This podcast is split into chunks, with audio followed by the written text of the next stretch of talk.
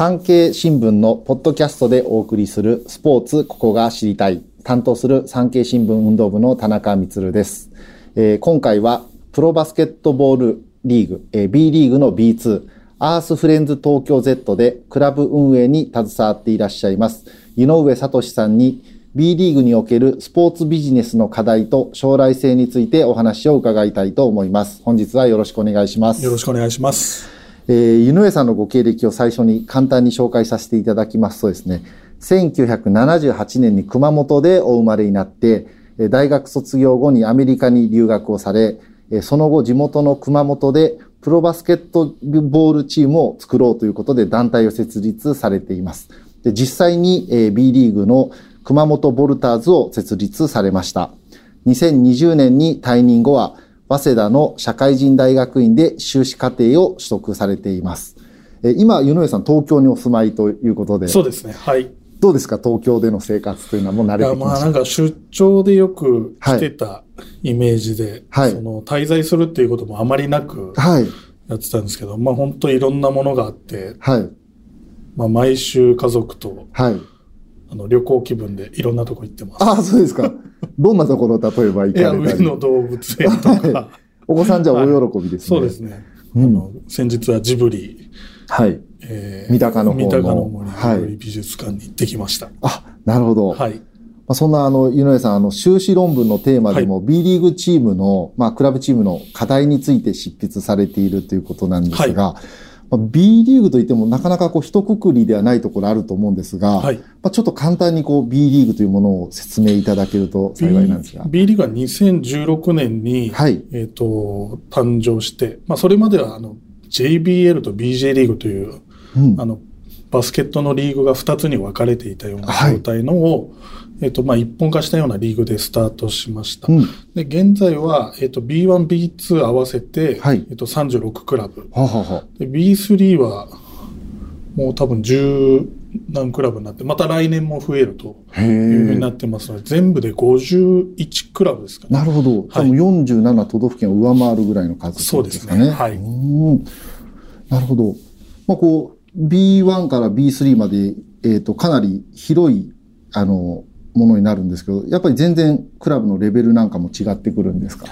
はい、私が所属していた、まあ、熊本でも、はい、あの感じてましたけど B1 と B2 では全然違いますね。うん、で B3 は今あの新しくできてくるところもあるんですけども、はい、あのスタートは必ず1回のリーグからというところでスタートしてますので。うん必ずしもその戦力的に、えー、と B3 だから弱いとかっていうことではないとは思います。はい。なるほど。なんかもう将来的には確実に B1 に上がってきそうな強力なスポンサーがあるようなチームもあったりするんですか？そうですね。はい。うん、なるほど。まあ、こう東京で言いますと、はい、アルバルク東京と、はい、サンロッカーズ渋谷 B1 で、はい、まあ、これに対して井上さんが今運営に携わっていらっしゃるアースフレンズ東京 Z は B2 ということで、はいまあ、熊本なんかも B2 ですよね。はい、まあ、こう実際にこう、井上さんが携われた B2 リーグを中心に、うん、まあ、今その B2 の現状の課題とか将来性についてお話を伺いたいなと思うんですけども。えっ、と、B2、まあ、えっ、と、スタートから熊本では B2 所属でずっとやってきて、はい、まあ、私たちは熊本では、うん、あの、親会社のない、あの、クラブでした。はい。で、まあ、あの、年々、売り上げも、まあ、経営的にも良くはなってきてたんですけれども、うん、やはりその上のリーグに行くためには、うん、まあ、非常にこう資本的には苦しかったっていうのが実情のところで、で現在あの所属させてもらってるアースフレンズ東京 Z も、親会社のないベンチャー企業ですので、うん、まあ、そのあたりは非常に苦労をしています。はい、こう B1 と B2 だと例えばその年間のチーム運営費っていうのはどれぐらい違うもんなんですか？えっ、とちょっと正確な数字まで覚えてないんですけれども、はい。はい、もうあの2026年に B1 リーグがまた再編されて、はいうん、売上高12億っていう、まあ、12億。経済的なハードルが設けられてます。ははは。うん、で、えっ、ー、と、B1 であの、達成しているはい、昨年の2020-21シーズンの、はい、えっと、財政的に達成しているクラブが、まだ6クラブかな。5か6ぐらいなので、うん、まあ、非常にあの高いハードルですけれども、はい、えっと、B2 に関しては、まあ、平均が、うん。えっ、ー、と、おそらく3億とか、3億、はい、はははぐらいなので、うん、まあ、非常に差はあるなというふうに思ってますね。はい。まあ、逆に言うと、売上規模が3億円ぐらいのチームを作ることができれば、うん、えー、このプロチームとして、この B リーグに参入していけるという部分でもあるわけですか？そうですね。はい。じゃあ比較的こう、まあ J リーグでも J2、J3 ぐらいになってくると、地方でも、はいはい、あの、割と小規模な都市なんかでもホームタウンを持ってますけれども、はいはい、そういうイメージで参入のハードルとしては低くはなっている。J リーグ野球と比べると参入のハードルはまあ低いかなと。ああ、なるほど。財政的な。はい。うん、なるほど、なるほど。というふうに思ってます。ああ。一方で、こう、強化とか、集客とか、はい、まあ、スポンサーを獲得していくという部分においては、はい、まあ、やっぱりその3億とはいえ、並大抵のことではないと思うんですけども、はいまあこう、プロ野球もありますし、J リーグもあるありますし、うん、まあ B1 もありますし、はい、まあそういうところと比べて、こう B2 で今、あの、実際にアースフレンズの方で、はい、えー、そういったところに携われていると思うんですが、はい、あの、獲得していく難しさっていうのはどういうところにあるんですかね？えっ、と、私が担当しているところは集客の部分なんですけれども、はい、やはりあの、都会ということで、ええ、私が子供と一緒に行くような、うん、あの娯楽がたくさんあるという意味では、はい、非常にライバルが集客の面では多いなっていう印象があります。はい。これはあの、今、ホームタウンは大田区ですかね？はい、大田区です。はい。その大田区のこ、じゃあ、その湯上さんの視点でいくと、はい。まあ、家族で上野動物園に行くか、はい、アースフレンズを見に行くか、そういうやっぱりライバル関係。そうですね。なるほど。はい、娯楽語がいっぱいあるっていうのは、ええ、はい、非常にライバル多いなっていう感じですね。大体、はい、今1試合平均でどれぐらい？えっと、コロナ前は1500ぐらい。の集客数だったんですけど、平均で。はい。えっと、今期に限ってやっぱ600人いかないぐらいなので、なるほど。まあ非常に苦戦してますね。このコロナの状況ということもありますけど。なるほど、なるほど。はい。こう B2 ということですけど、井上さんの理想としてはどれぐらい入ってほしいというのはあるんですか？えっ、と、今度の2026年のその B1 の、はい、えっ、と、新しい参入基準として、はい、平均観客動員数が4000人という人、うん、ハードルなので、はい、まあ今、アースフレンズ東京 Z はそこに向けて、はい、えっと、活動してますので。B1 参入ということですね。はい。そこを、あの、目指してやっています。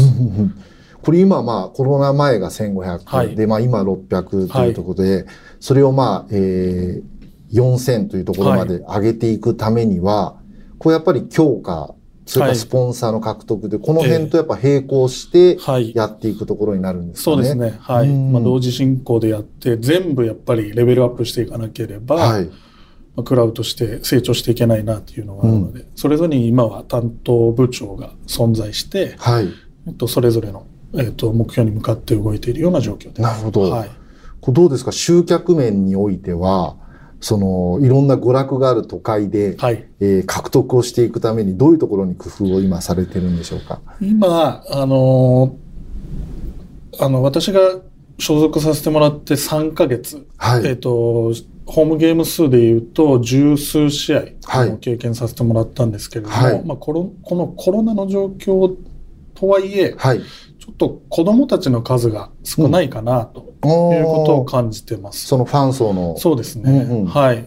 で、やはり子供たちに夢を持ってもらいたいとか、はい、アスフレンズ東京 Z としては、あの、世界へ向けて、はい、世界に通用する人材を育成していきたいという思いがありますので、うん、まあそこの子供たちを、あの、たくさん見に来てもらう、はい、えっ、と、取り組みは今後していきたいなというふうに思ってます。なるほど。はい。なんかこう、具体策みたいなのはあるんですか？えっ、と、今、あの、子供たちを無料で招待するという企画に、はい、えっ、と、スポンサーが、うん、あの、協賛をしていただいて、えっ、と、広く、こう、子供たちを招待するみたいなことをやっていたので、まあ、それをちょっと広げていきたいなということは、はい、考えてます。これあの、クラブ側としてはそうするとスポンサーから子供たちの分のチケット収入が得られて、はい、子供たちは無料で見れると。はい、これは非常に魅力的なあの政策だと思うんですけれども、はい、一方でこう、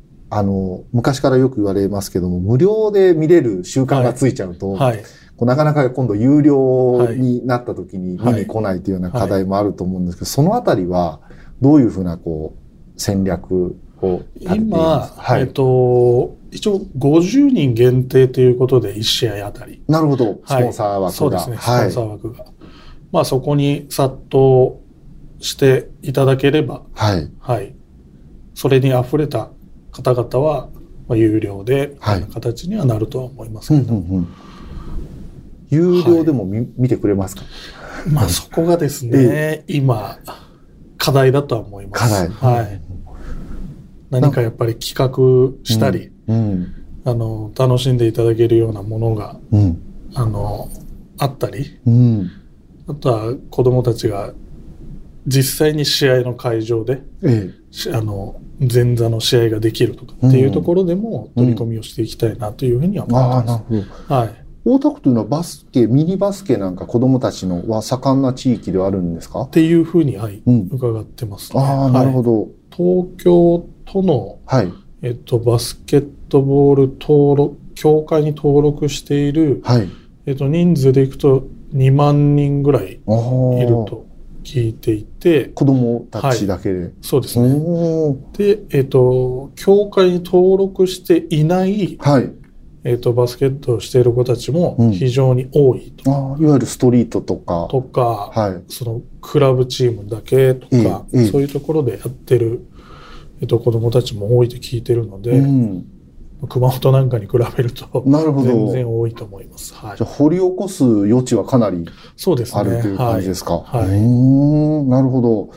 まあ、こう B リーグは2016年シーズンからスタートしまして、はい、まあ、今回プロサッカーの J リーグがちょうど30年を迎えて、はい、まあ、今こう J3 まで含めると、全国にまあクラブチームが誕生しているわけなんですが、はい、こうその B リーグというと、どうしてもまあ後発にはなると思うんですけれども、はい、バスケットという競技の特性なんかを踏まえて、はい、野谷さんこう B リーグの可能性というのはどういうところに持っていらっしゃいますか、まあ、私自身、はい、えっ、ー、と、まあ、バスケットにこう、携わって自分自身が育てられたと思い、はい、次の世代の子供たちにいい環境を提供したいと思って、うんえっと、動いてきました。うん、で、当初立ち上がった時っていうのは、はい、まあまあ、マイナーな競技だった。熊本ボルターズ時代ですね。の、はい、B リーグ以前ですね。はい。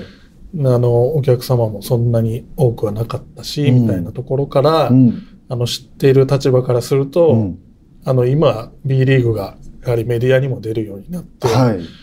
えー、あとバスケットとして NBA に選手が、八村選手とか渡辺選手が契約したとかっていうことで、はい、非常にバスケットの熱とか価値が高まってきているように感じています。ということを考え、あそれから、うん、えっ、ー、と、まあ、これからアリーナというものが、はい、やっぱ各都市でできてくる動きが出てますので、うんはい、まあ、アリーナビジネスというか、はい、まあ、それには非常にマッチしたバスケットボールだと思っているので、うん、まあ、非常に可能性はあのたくさんあるんじゃないかなというふうに感じてます。なるほど。はい。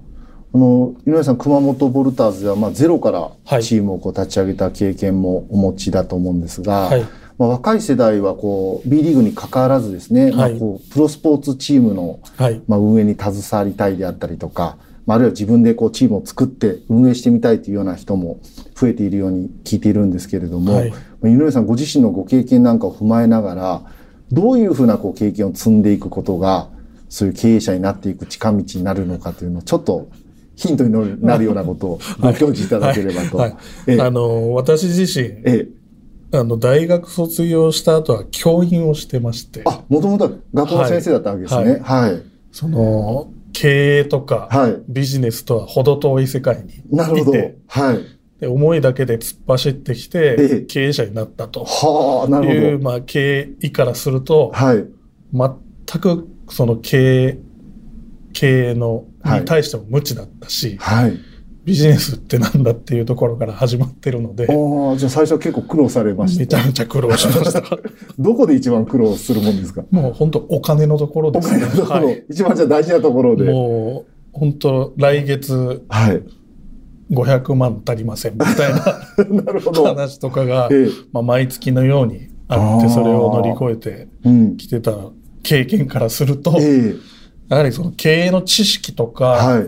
うんと、まあ数字のことですね。はい経営の数字のこととかっていうのは、ええあの、知っとかないといけないなと。なるほどうんまあ経験としても、うんそういう経験を積んでる人の方が、はい。やはり、あの、プロスポーツクラブでははい。非常に貴重なうん。あの人材になるというふうには思います。ああ、なるほど。はいまあ実際こう大学院なんかで勉強もされていらっしゃいますけれども、まあ大学でこう経営学とかはい経済学を学ぶレベルでも、はいやっ。ぱりこう、助けにはなるというか、プラスにはなるものですか？なりますね。うんなると思います。はい。で、えっ、と、プロスポーツクラブと、はい。えっ、と、一般企業のはい。経営はい。で、えっ、と、私は一緒だと思ってて、なるほど。商品がいっぱいあるとか、はい。えっ、と、関わる人たちが多い、ステークホルダーが多いということぐらいの違いしかないんじゃないかなと、自身の経験と大学での学びは、はい。まあ、自分としてはそういうふうに捉えてます。はあ、はあはあだから本当に一般経営学もを学んでいる、まあ、若い世代の,、うん。うん。あの人たちでもうん。あのプロスポーツクラブであの運営とか経営に携われる、うんあのチャンスはあるんじゃないかなとは思いまああ、す。なるほど。はい先ほど、まあ、思いだけではっていうことをおっしゃってましたけど、思いというのもやっぱり必要。あそれはもちろん多分必要だと思います。なるほどですね。はい結構今、クラブチーム、インターンで入ってくる学生さんなんかも多いんですか？あの東京はめちゃめちゃ多いですね。多いですか？はい。どういった大学の学生なんかが多いんですかね？えっと、この間、慶応の、はい。えっと、慶応大学とかの子がいたり、うん。なんかいろんなところから、まあ、あとインタビューにもよく来ますね。ああ、そうですか。上智慶応、はい。東海とか、うん。なんかまあいろんな大学から、はい、バスケットに携わりたいはい。学生と、はい。えっと、その運営の方に携わりたい学生と、ええ。いろんな、はい、タイプの。やっぱり若い世代にとってこのプロスポーツチームの運営というのは、まあ、一つのこう憧れというか目標になってきてる、と思いますね。うんはい。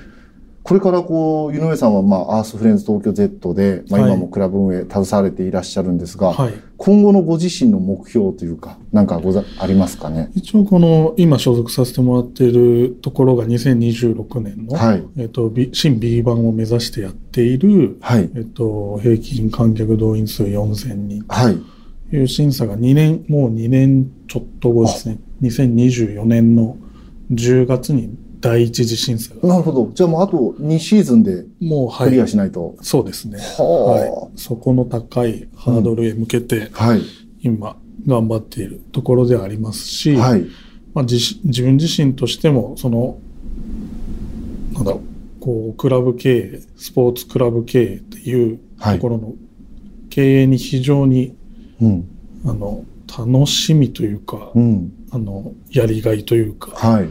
そういうのを感じているので、はい。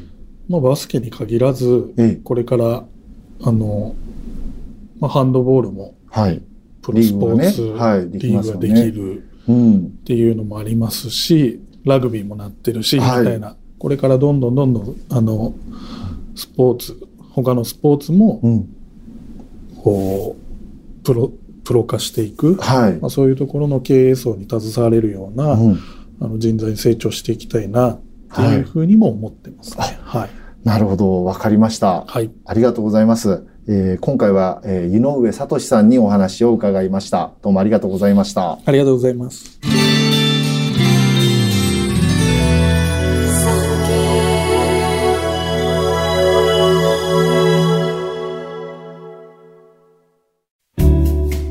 番組をフォローすると最新エピソードが自宅の Wi-Fi で自動ダウンロードされるので、外出の際にはオフラインでも楽しめます。歩きながら、運転しながら、地下鉄でも大丈夫。